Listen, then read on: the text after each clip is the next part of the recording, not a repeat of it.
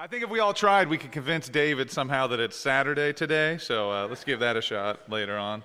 Like, why are you guys all here on a Saturday? We all agreed to do this, Dave. You were there. Uh, now, anyway, hey, good morning, guys, and welcome to Living Hope Church. My name is Mike Sandusky. Uh, I'm the lead pastor here at Living Hope, and it's so good to see you guys here. We're so glad you're here. Uh, just each and every week, we really believe it's not an accident that you're here. Um, we believe God is alive and active, and not only do we believe it, but we've seen it uh, and experienced this. Um, this last year, you know, it's August already, which I cannot believe, guys. Can you believe that it's already August 6th?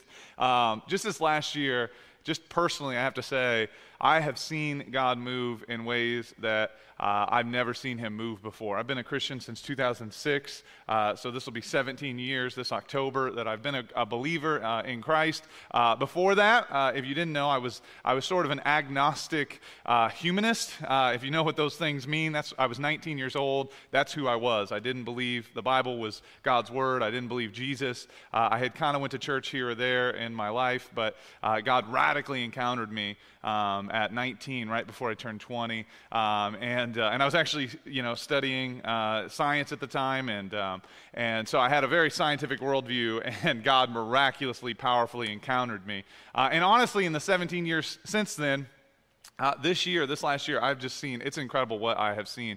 We had a youth camp, uh, not this last week, but the week before, where uh, I just watched God call uh, young, you know, high schoolers and uh, middle school kids. And we ended up doing 15 baptisms uh, at the youth camp. It was incredible just to see their heart, to be worshiping and just feeling the presence of God among us. the youth that, we got several youth in this room right now that were there, that they could tell you, if you ask them, like how incredible of an experience it was how powerful it was. And uh, uh, we had some, we've had some healings this year. God's healed some people powerfully. Uh, and uh, it's just incredible um, when, uh, when you see it. And so, uh, my heart today is that God would encounter you powerfully, right? This is Sunday uh, church is not just about, oh, hey, we're coming to check something off our to do list, but rather, this is a place where we get to encounter, uh, the Bible calls God the living God, a God who is alive, who loves us, who wants to draw near to us, and a God who has power to, to encounter us where we're at and to change our lives. And um, like David said, today uh, we are back in our Galatians series. So we're working through the book of Galatians. We finished up uh, the book of Esther last week, which is an Old Testament uh, uh book about uh, Esther. Um, she is uh, sort of a great woman of faith. she gets a whole book of the Bible named after her, and, and she, God uses Esther to powerfully work redemption. If you missed that series, we'll have it up on our YouTube shortly.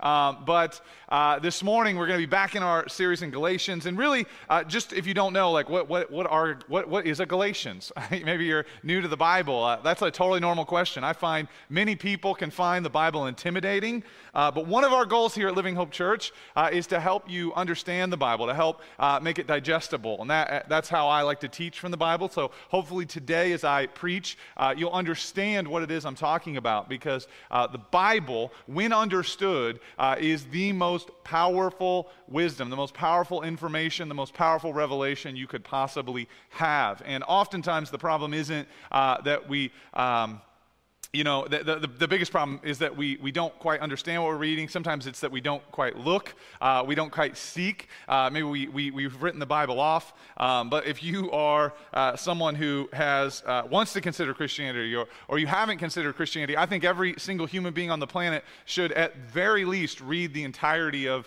the New Testament, which is about the last one third, the last 30% of the Bible.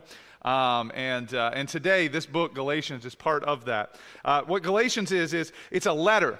It's a letter written to a region called Galatia, hence the name Galatians. So, like we are Americans, these are Galatians. And the Galatians received a letter from one of the early church leaders. And what's wild about the book of Galatians uh, is that it's written by a guy named Paul. Now, if you don't know who Paul is, Paul was someone who hate, not just like hated, uh, he, he hated Christians, and he especially hated Jesus. Uh, and yet, he was radically, powerfully, he encountered God, he encountered Jesus. Jesus appeared to him in power and completely changed Paul's life. Uh, and, and, when God completely changed Paul's life, Paul went from hating Christians uh, and hating Jesus to being one of the people who writes the most clearly about Jesus and helps build the church uh, and changed uh, our world's history. It's a, it's a great example because I think God saved Paul. God used Paul the way that he did to show us that it does not matter who you are, does not matter how far away from God you feel like you could be.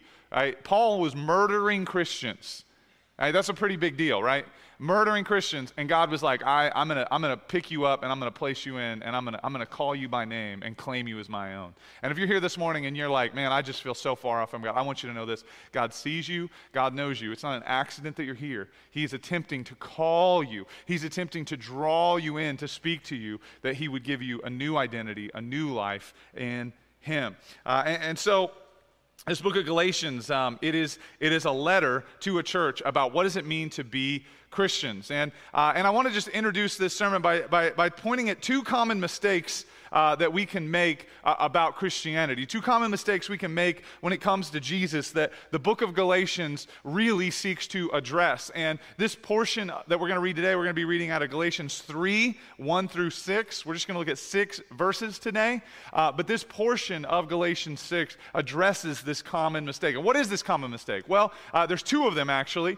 Uh, and first, the first common mistake we can see when it comes to Christianity is one that can happen right at the gate, right at the door. Um, you know, if you're in this room and, and, you're not a believer in Jesus, this is an, a very easy mistake to make, and that is to fail to see the massive gloriousness and goodness of God's love, power, and salvation to us. Like, like just so you know right there are lots of people in the world who claim to be christians uh, and yet they, they lift up other things like political parties or, uh, or, or, passing certain laws or doing things like that. But, but the bible uh, reveals christianity uh, as the person and work of jesus Christ, which is radically different than many appearances of Christianity in our culture. And it is important that you know this because Jesus is the eternal creator God who overflows with love and justice and mercy and life. And when you don't know him, when you don't know him, Christianity will have no appeal to you. But the moment you meet him, you know what changed Paul was when he met Jesus. Jesus revealed himself to Paul, and the light from Christ was so radiant, it blinded Paul physically. I don't know if you know this, but when, when Jesus, he literally visibly shows up to Paul, and his glory is so magnificent that Paul goes blind. Now, Jesus heals him. he sends a Christian, right, to his enemy. Like, the Christian knew Paul. He knew him as the one who hates the church more than anyone else. And Jesus sent the Christian to Paul to pray for him that he would receive his sight. When we encounter Jesus, he can be so radically brilliant, so radically radiant that he is blinding to us, that it can be almost hard to comprehend. Like our first mistake we can make when it comes to Christianity is we can fail to see the massive gloriousness and goodness of God's love, power, and salvation to us in the person and work of Jesus Christ. Like if you're in this room and you have a negative opinion about Christianity, I beg you, please look to Jesus. Like, dig into the Word of God, read his accounts. The, the, the first, I told you, the last 30% of the Bible is like the place I would encourage every person in our culture, every person in the world to read. And not just to read, but to really ask, what is this saying? It starts off with four stories of Jesus. That's how God decided to start the New Testament. Is four tellings of who Jesus is. You get Matthew, Mark, Luke, and John, which are accounts, testimonies of people who walked with Jesus and talk about Jesus and reveal Jesus and the things that Jesus says to them. All right? And when you see Jesus, when you see the massive gloriousness and goodness of God's love, power, and salvation to us through Christ, you recognize something is wonderful here. Our salvation is not a small thing. Too many people have a very small view of Christianity, and especially of salvation. This is the greatest news, the Bible tells us, the most wonderful truth that has ever been revealed to us by God. That's what the Bible tells us this is. The second big mistake we can make well, we can have moments where we see God's wonder. Right, if you're in this room and you're a Christian, you're a believer, there was at least one moment where you saw so clearly. Right, again, I just said uh, I was at youth camp a couple of weeks ago with some youth, and one of the regular testimonies I hear from the youth is this: is they're like, "Man, when I'm at youth camp, I just see God so clearly. Everything seems so real, and then I get back into my normal life, and, and I just, and it's like everything fades to the back, and and it feels like my faith is even weak. And I always say to them, I say, "Well, think about this. Think about like the, the pattern here. It's like when you set aside five days of your life and to go spend those five days with God and His people, and, and then all of a sudden it's like you see the world differently. It's almost like you see a different kingdom. You see different stuff. It's like that's, that's God shining his light as you draw near to him. Right? You can think about it like this. If, if, if like if the sun is over here, like, and you look, you see the sun and it illuminates everything. But if you turn your back on the sun and all you see is shadows, like it's hard to make out what's happening. And the Bible says we do this all the time. We turn our back on God and, we sort of walk around, and, and when our back is on God, it's like we don't have light. We don't have light, we just see shadows and darkness, and it's hard to make things out. It's hard to understand who we are, right? It's hard to understand what our purpose is, what the point of all this is. Is really the point just to make money and, and work and have kids and just kind of go through the cycle and then, and then one day you die and that's it? It's over? The Bible says, no, that's not it. It says, rather, God has called you into an eternal kingdom. He has a purpose for you to help radically change this world, to see like justice and mercy poured out among people to see people who are ignored and overlooked, to see them brought to Christ to be transformed and changed forever and ever. And actually, when you read those accounts, Matthew, Mark, Luke, and John in the Bible, you see this salvation. You see this kingdom on display. All right, and I just want to encourage you if you're here and you've seen this kingdom and, and, you've seen the light and you're like, I've believed, but like today you feel like your faith is weak, or today you feel like the kingdom of God is a small part of your life. Like, I've got better things, I've got better hobbies, I've got better stuff I'm looking forward to in this world. I would tell you this your vision for Jesus is too small, your vision for the kingdom of God is too small. God has so much more for you, right? It's possible for us to get distracted by the things of this world, caught up in, in, in, the monotony of our world, or the bills of this world, or the hope of this world, or you know, the, the conflict of this world, or the politics of this world. It's easy to get caught up in this stuff. But what the Bible promises us this, and I can tell you this, it's true for my life, is that the kingdom of God, Jesus' work in us and through us, transcends this world.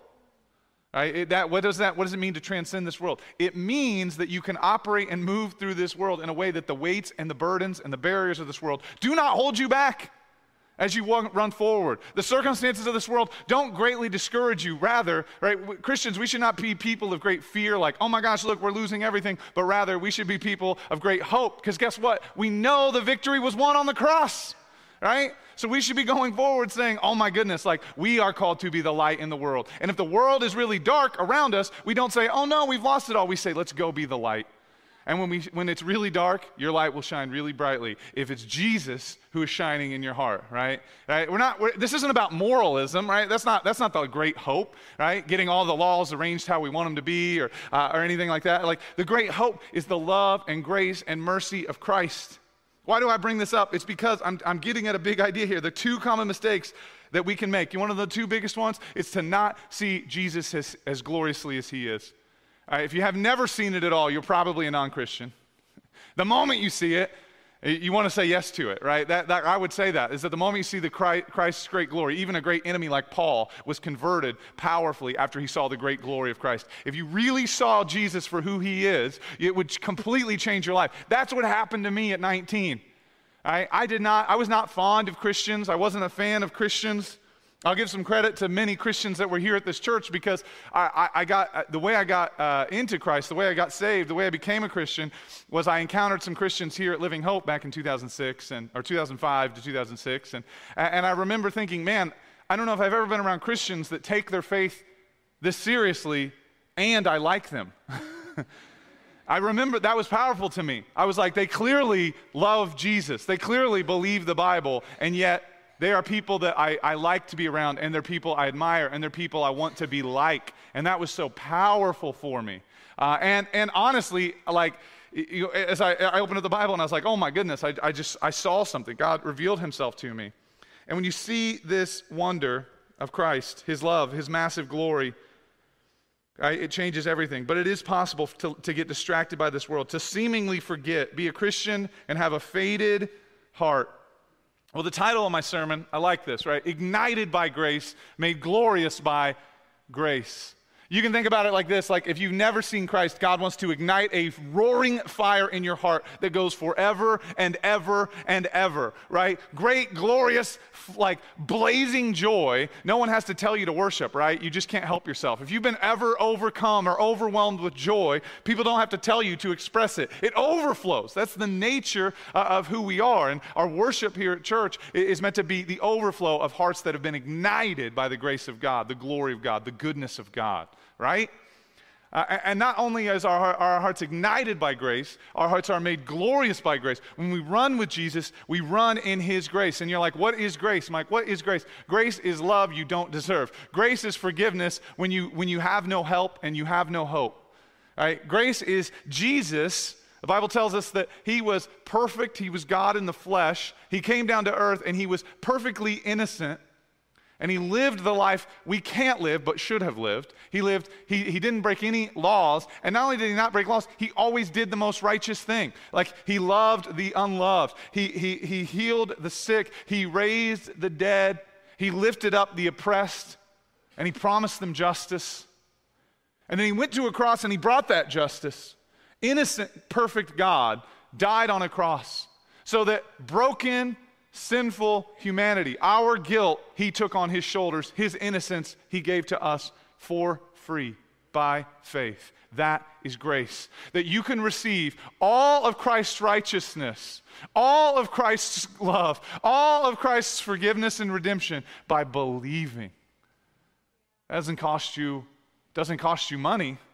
It does cost your life.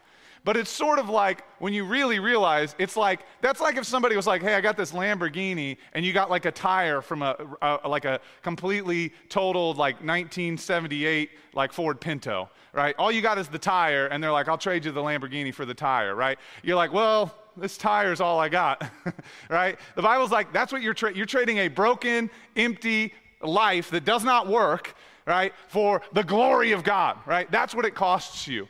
And yet, regularly, routinely, we, we have this habit of turning back to the darkness, turning back to the brokenness. And yet, what's this? We're made glorious by grace. You don't get back because of your work. You don't get back because you're doing You get back because you remember who you are. You get a new identity in Christ. You get a new identity. Like, this is huge. This is a big deal in our culture today identity. It does not surprise me in our culture, people have such a great identity crisis. The heart of the Bible is every human being has an identity crisis. We do not know who we are, we do not know why we're here. And the Bible says, this is who you are. You're a people who have fallen from God. Which sounds like bad news, which it is. It's, hard, it's a hard pill to swallow. It takes some humility to admit there's something wrong with me. As I read the Bible, that was one of the biggest things that stood out. There's something wrong with me. This whole time I thought I was right. I thought I could judge God. I thought I could judge the Bible. I thought I could judge Christians. And what I realized is that I read the Bible, the Bible read me, and the Bible said, Something's wrong with you. But it doesn't in there. The four stories about Jesus, they're called the Gospels, and gospel means good news.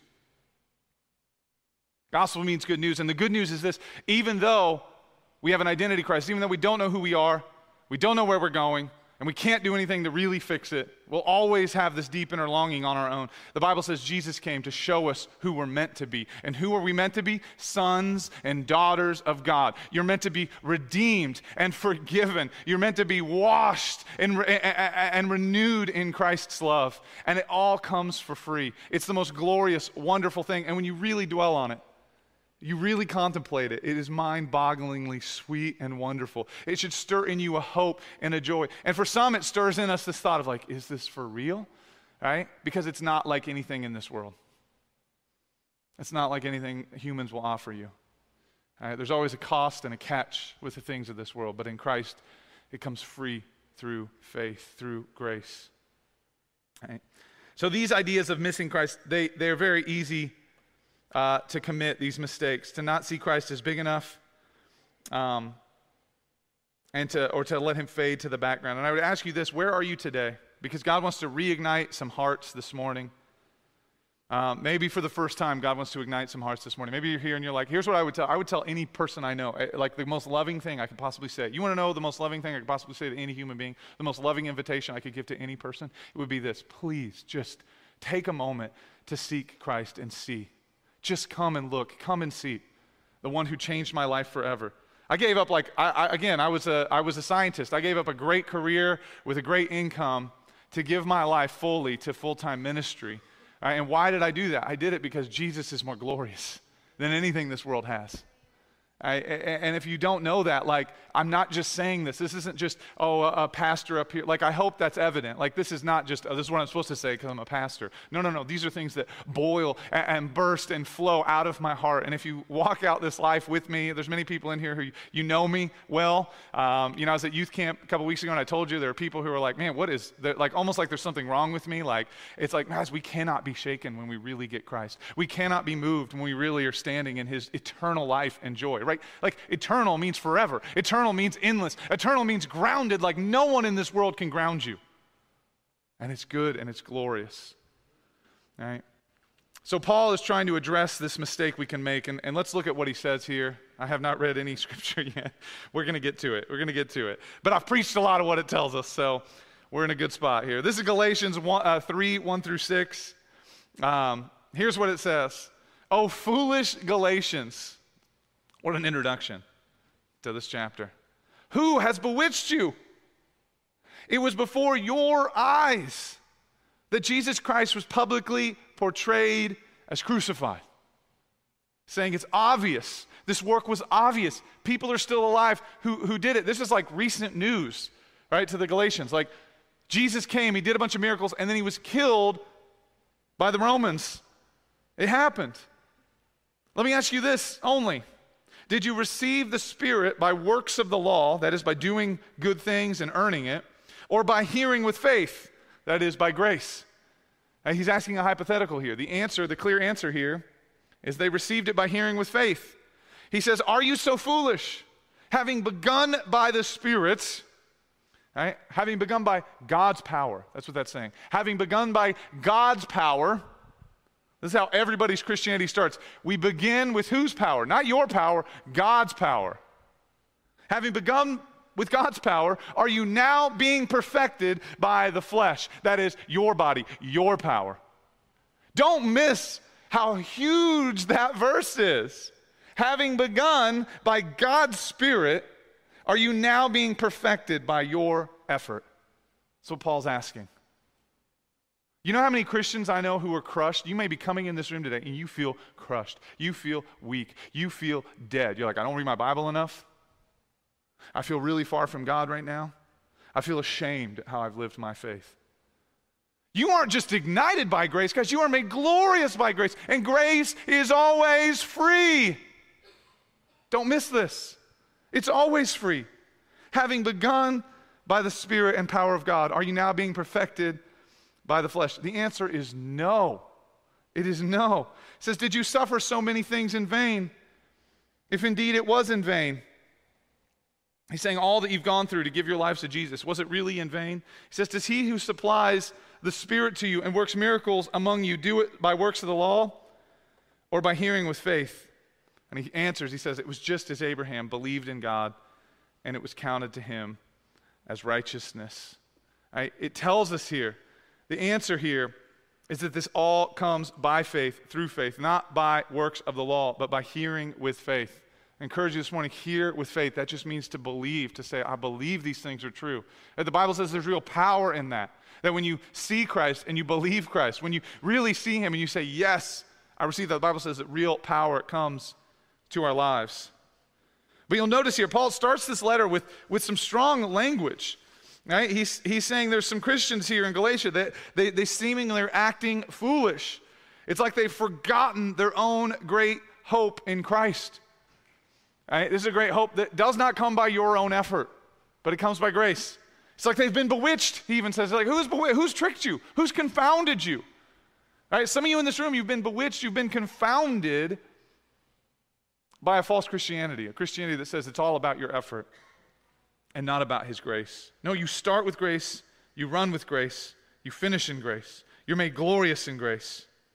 He says here, Christ's work happened right before their eyes, right? His life and death were very public. They were very well known. I don't know if you know this. You happen to live in a, in a culture and a time where Christ's life and death are very public and very well known. And it's actually, to me, that's more impressive, right? Galatians was written in about 60 AD, so the events of Christ had happened a few decades before. You and I are here in 2023, like we got almost 2,000 years on the Galatians, and yet the work of Christ is so well known.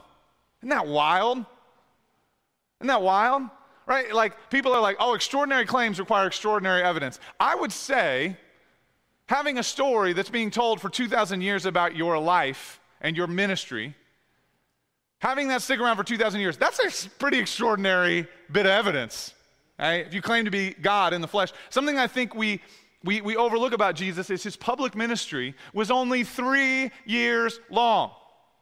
What, what, what figure in history has even come close to the impact that Jesus has had on the world. You guys who know, you guys who know who invented hospitals? Christians. Do you guys know who invented public school? Christians. Do you guys know who, who, who, who really took the lead on orphanages? Christians. Right? Like, there were countries in the world who were like, you're, you're going to start a house and put other people's kids in it and care for these kids? Like, why not just let them die on the streets?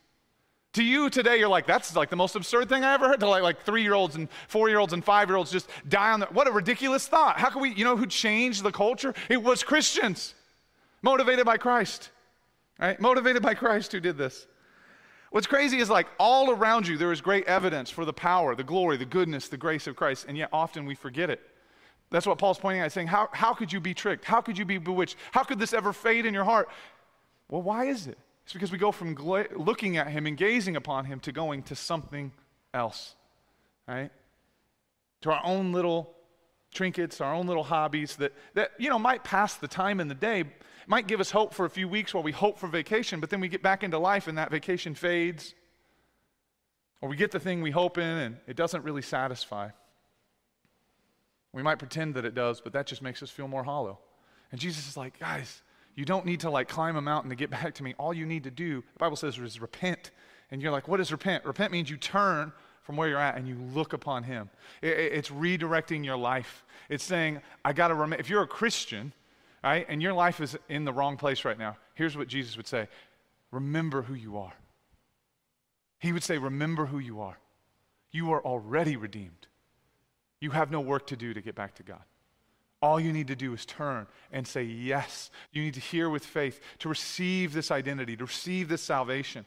Paul is pleading with the Galatians that they would recognize this, right? He says the work was public, but it wasn't just public. He's saying you've also received God's Spirit, God's life itself. This is not just public, it's also personal. Right? If you're here and you haven't experienced Jesus personally, you haven't experienced the power of God personally, I want you to know that invitation is sitting here for you today. We, we baptized RJ today, and, and, and that same picture, God wants to do that in your life. He wants to, you know, you can die to death, you can raise to new life, you can die to brokenness, you can raise to wholeness. You can die to our sin and be raised righteous and holy. Right? And that doesn't mean that, like, we don't believe Christians are, like, completely, like, perfect in, in the rest of our lives. This is actually what the Bible says. It says your soul is perfected in Christ, but our outward body can still falter, can still fail. And yet the true identity is, is, is, is, is so great. Like, our true redemption in our souls is so great that we have forgiveness even though we still, we still might falter, we still might fail, right? Becoming a Christian doesn't mean you're without sin. In fact, sometimes I've seen it, Christians can sin a lot. But the grace of Christ is greater. Now, the goal of that, the Bible says, is not that we would just send a bunch because we're like, oh, the grace of God covers us, but rather that it would stir us to remember who we are. We're people of grace. We're people who have been redeemed. We're people who have been purchased by the blood of Christ, which is more valuable than all the wealth of this earth, like magn- multiplied by a billion, man, multiplied by a trillion. Right, take all the wealth of this world, what most humans are seeking after, multiply it by 10 trillion and it's still not even a percentage point as, as valuable, as glorious as a single drop of the blood of Christ. You have been purchased by the most valuable item, the most valuable thing in all the universe, the blood of Christ. He has a new life for you. Paul is clear here. This stuff doesn't come, the life of God doesn't come because we're good. It doesn't come because of our works. It doesn't come because of our righteousness. Rather, it comes through grace. That is hearing with faith, hearing the promise of life from Christ and, and believing uh, in it. That is what brings God's salvation, God's forgiveness, God's redemption, and his new life to you. Remembering who you are in Christ is a great power. Romans 6 says, We must therefore consider ourselves dead to sin and alive in Christ. In that part of the Bible, tells us that when we, before you sin, right, when you, you're feeling tempted, the Bible says, remember who you are. Consider yourself, you're dead to sin. It, it will give you no life, it has no power over you. You're alive in Christ. And when you falter and you fail and you give in to temptation, the Bible says you must consider yourself dead to sin. It has no power over you. You've been bought with the blood of Christ. Remember who you are. You're alive in Christ. And this isn't dependent, right, on your work. It's a free gift of grace. Right? Sometimes the thing holding us back the most is, is, uh, is our own faith. It's our faith in Christ, believing and recognizing. Paul, in this passage, here's what, he's, here's what he's saying. He's saying it is foolish for a Christian to think that this work that was started by God's faith, or by faith and God's power, right, his spirit, is somehow now ma- maintained by our work. This is such a, an important idea to get. No Christian sustains themselves by their own work. This is a very common misconception. And you're going to be like, man, that does not. I, it's funny because I've, I've talked about this before. I've done it in small groups, and people will say, well, that doesn't quite sound right. Right? No Christian sustain. But aren't we supposed to read the Bible? Aren't we supposed to pray? Right? Isn't that work? Right? Isn't, isn't, is there some, like, you, you keep saying, I got to turn. Wasn't turning even, even just the tiniest sliver of work? And the way I would explain this to you is like this. It's funny because when you get it, you're like, oh, yeah, duh. Okay, that makes sense. Uh-huh. but let, so let me, let me explain this to you. Let me give some clarity here. Like, we get life from reading the Bible.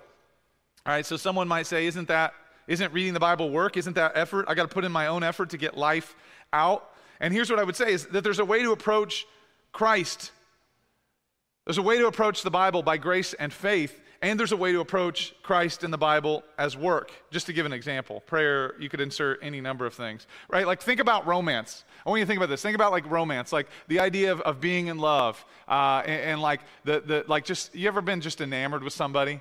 Uh, you know, it, when you're younger, it's like, oh, you got a crush on somebody. You know, in my case, I, I, married, I married that person, and I'm just enamored with Mackenzie. And, and so it's like, it's like when you love someone, when you love someone, uh, or you, you know, it, it's like that person, when you think about it, you're just overjoyed to spend time with them, right? And, and, the question would be is like, is it work for me to love my wife? The answer is no, right? It's not, right? When you really, when you love someone, it is not work. You're, you're, it's like the overflow of joy. Remember earlier I was saying like when, when your heart is apprehended with great joy, it like overflows into action, right? That, that, that, that isn't just, it isn't just, oh, this is now obligation. This is like a joyful expression of what's in my heart already. Right? That's how love works. We understand that. Right? The problem with love in this world is that oftentimes we feel that way and, and then we get crushed and destroyed by the object of our affections. Right? We've all had, had that happen. Loving someone, giving a heart to someone, trusting someone, and, and, and being crushed. Part of what we die to when we get baptized into Christ is, is, is we die to the sins committed against us. We die to the brokenness that was wrought in our lives by others. And we're raised and made whole by the love of Christ. But when you think about love in its best form, Right? It, it's easy to understand this idea. It's like it's not it's not work, right? Like I could come up with a to-do list. Like what, what does it look like when someone's in love? Right? What are things they might do? Oh, we could say like, oh, they buy them flowers, right? Okay, they buy flowers. They say I love you. They spend time together. They take them on dates. Um, you know, they might like give them a back massage or something like that. Uh, and, and, so it's like I could come up with a list of, of things to do. And, and if you just look at that list, you could be like, oh, well, isn't this work? Isn't this work? Well, it's not if you're in love. It's not work if you're in love, right? It's, it's like this is the natural overflow of our heart. And yet there's a way that you can do this stuff lifelessly, not from the heart, but just because it's what you should do, right? That we would call that, what would we call that? We call that death, right? That's lifeless, that's empty. When your heart is in it, when you really love someone, these kinds of things, they're not work, they're joyful response, a wonderful, life giving experience for us. Right? This is what it, this is what it means to, to, to seek God in the Word. It's not, it's not that you're opening up the Bible to do a bunch of work because you should do it. It's like, I'm going to open this up and I'm going to seek God because this is, it's out of the overflow of my heart. And if you're here and you're like, man, I don't feel that way. So does it work for me? Right? Like I don't, I don't, I don't look at the Bible and think the same as I of like a romantic relationship. And you're like, man, that's a pretty intense.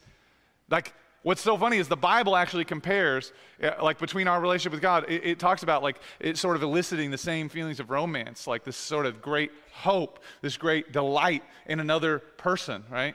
And one of the great revelations of the Bible is that God is a person who we can greatly delight in. And what I would say is if you don't by nature or by default have a great desire to seek God in the Word or to seek God in prayer, here's what I would say you do it by faith. You don't do it thinking, okay, I'm going to earn God's affection or I'm going to earn some, something. You do it saying, you know what? Like, I, God, I'm just, I, I believe. I believe that you're going to encounter me as I read this. I believe that you're going to, you're going to meet with me. And so we do it in faith rather than in our own effort. We're not earning something, but we're, we're, we're, we're basically cashing a check on God's truth. We're saying, okay, I'm going to I'm to jump in and I'm going to believe that your word is true. I'm going to believe that this really does create a fire in my soul that overwhelms uh, into joy. And what I would say is if you go and you read and you seek in faith, right? Any person, you open up the Bible and you say, you don't, if you're here today and you want a Bible, I'll send you out of here with one right, and a little reading plan. And I, my encouragement would be this if you've never read the Bible, like get one and read it and do it in faith. Just God, show yourself to me as I read. And He will. And you'll begin to be stirred, right? You'll begin to see. You'll begin to see things that maybe you, you didn't see. The Bible calls Jesus light. talks about, um, it talks about how he, he shines uh, into our hearts. There's this passage I really love. I'm just going to read it to you out of here. This is in 2 Corinthians 4. Um, says, For God, who said, Let light shine out of the darkness, this God has shone in our hearts to give the light of the knowledge of the glory of God in the face of Jesus Christ. So it's saying as, as we seek God, here's what he does He shines his light into your heart that reveals the, the, the knowledge of God's glory in the person and work of Jesus. That's what this is telling us. That as we seek God, He shows Himself to us. So, uh, what my, my invitation here is this is that to those who are like, oh, isn't it work? Isn't it? Well, no, it's, it's, it's, it's love that motivates us. And if it's not love that motivates us, it's faith that motivates us. And God's promises are true. And the most incredible joy of your life, the most incredible love of your life, the most incredible thrill of your life is with God, and we meet Him as we draw near. I mean, I can just, I can attest to this in my own life. Like the things I get to see, seeing people transformed, you know, seeing young people transformed, seeing hope, seeing marriages restored, seeing people healed, seeing families reunited, seeing great wounds get healed, seeing forgiveness happen in people, seeing transformation happen in people, and sometimes seeing these things happen at like incredibly rapid rates, right? It, it's, there's nothing like it. There's nothing else like this in our world. And to recognize that in my own life, the way God has spoken to me, the way God stirs me, that every morning I can wake up and sort of jump into this, this deep, endless depth, you know, this deep, endless fountain of joy, of life, of goodness. Right? This is what we're invited into. This is what Paul is trying to point the Galatians to. As you seek God, He will ignite a fire. He desires to light this in your heart, to light a fire in your heart that goes forever, a joy and a life in your soul. Are you here and you feel dead? Or do you feel a roaring, blazing fire in your heart? And God wants to give you that. If you need it here today, don't leave here without getting prayer. I'm going to I'm going to wrap up here. We're going to have some prayer teams up here. We're going to be worshiping from the, the, the, the stage here and worshiping from our seats. And I would just invite you as we, as we, as we worship, just if you're like, I just, I need, I, my heart has grown cold. I need to be reignited. Right? Don't be ashamed. Right? It's not your work. It's not your effort. It's, it's gazing upon Christ. It's, the, it's believing in Jesus and receiving that changes. You've already, if you're in Christ, you've already been made new. Right? And if you're here and you're like, I, am I'm ashamed, I've just, I've lived for myself and I don't know Jesus and I've rejected God and I just can't imagine how he could ever love me. Right? I got good news for you. That's who I was. That's who everyone was before Christ. But Jesus came not to save the righteous, but to save sinners. He came to save those who didn't deserve it. That's grace. And so if you're here this morning and you want to receive Jesus. I would encourage you, come forward. We're going to have people praying. I'm going to be over here. I'll probably be on this side over here. Come talk to me. I'd love to pray for you. Um, Jesus wants to speak to you this morning. I'm going to read one more passage here as we go. Um, and I also want to say this is that maybe you're here and, and, we had a baptism this morning. Maybe you've never, you're a Christian, you've never been baptized. We're going to do a bunch of baptisms on August 27th. So if you're here and you want to be baptized, that's three weeks from today. Um, sign up. You can do it on your communication card. There's a spot on the back. You can just mark, I want to be baptized uh, on there. And, uh, and, uh, We'll get you, we'll get, we'll have a conversation with you. Like, if you sign up, you're not like forced into it. We're not going to dunk anybody who doesn't want to be dunked. But, uh, you know, I, I, would encourage you there. And if you're here and you're like, man, I really, I want to know more about what it is to follow Jesus, we'd love to help you out with that as well. This is not a small thing. Right? This is worth, the Bible says, uh, the kingdom of God is like treasure hidden in a field. The man found, and, and when he found it, in his joy, he went and sold everything he had to purchase that field. Right? The Bible, uh, God's kingdom, God's life is like that. It's like treasure hidden in a field. As you dig, you find something so valuable. The Bible says that this person, in their joy, would sell everything they have, give everything away, just to have the treasure that God has for them. Right? That's how good this is. It's worth all that we have. Uh, in Galatians 2, a little bit before, Paul is a little bit, he's a little more clear here. He says, For, I died, for though I died, I'm sorry, let me start that over. For through the law, I died to the law. So he's saying the law is essentially our works, our righteousness. He's saying, through the law, I died to the law so that I might live to God. I have been crucified with Christ. It is no longer I who live, but Christ who lives in me. We have a new identity when we come to Christ. It is no longer we who live, but it's Christ who lives in us. It says, In the life I now live in the flesh, that is in the body, I live by faith in the Son of God, who loved me and gave himself for me. I do not nullify the grace of God. For if righteousness were through the law, that is, through works, then Christ died for no purpose. All right, he's so clear here. righteousness, life, joy, peace, forgiveness, eternal life, all of it is a free gift that comes through Christ's works, and all we have to do, we believe. Listen, I just invite you in this morning to believe. The band's going to come. If this has grown cold in your heart, and you need to be reignited this morning. Like, God wants to ignite your heart again. He wants to start a blazing fire. If you're struggling today and you're like, man, I just, I, I have no motivation, like, listen, we will pray for you. We got people here filled with the Spirit of God, and to have them lay hands on you and pray, the Bible says, hey, God wants to move through those people to bless you. Maybe you're here and you're like, I got no motivation to read my Bible. I got no motivation to see God, but I wish I had it.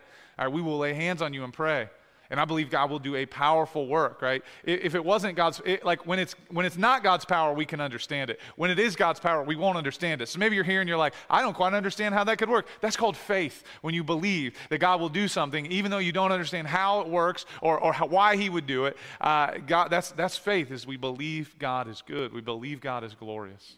Uh, and so I'm going to pray for us here, but I encourage you come forward, receive prayer, worship, you know, contemplate these truths. Contemplate as we're, as we're singing, really read the words of the songs, like, and, and, and sing them, like, like uh, while reckoning them as true. Like the songs that we sing, like we pick them on purpose to, to, to, to really articulate, to really be clear uh, about this truth about how glorious God is and what He's done for us. Uh, and so let that, let, let it really soak deep in your soul and sing it out from a place of recognizing its goodness. Uh, Heavenly Father, I just ask that you would bless us this morning. Have your way in us. I love it every time we have a baptism. And Father, I believe there are hearts in here today that you want to draw near to yourself for the first time. I just pray right now in your sovereign power you would do that. That, Father, your Holy Spirit would just come and that you would just give them faith to believe, that you give them faith to step forward, to open their mouths and to say, I, I just, I want to receive Christ. Uh, Father, and I, I, just ask that this morning that if there's people here who they're teetering on, uh, you know, giving themselves fully over to you, that you would just say, uh, you would just pour into their hearts fire, that they would say yes. And then I pray for those who are discouraged and downtrodden, feeling like there's no way God could still love me, or there's no way God could love me in the first place. Father, that you would reveal that you are the God who is light that shines in the darkness, and there's no darkness too great to overcome you. There's no sin too great that you cannot cover it. And Jesus, I just ask that you would this morning reveal yourself in your power and your spirit right now, just to their hearts. Give them faith. God, open our eyes to see. Only you can do that work. And I pray you would open our eyes to see how glorious you are. Some for the first time, some because it's faded and we've gotten distracted. Lord, show yourself to us. Have your way in our lives. In your name we pray, Jesus. Amen.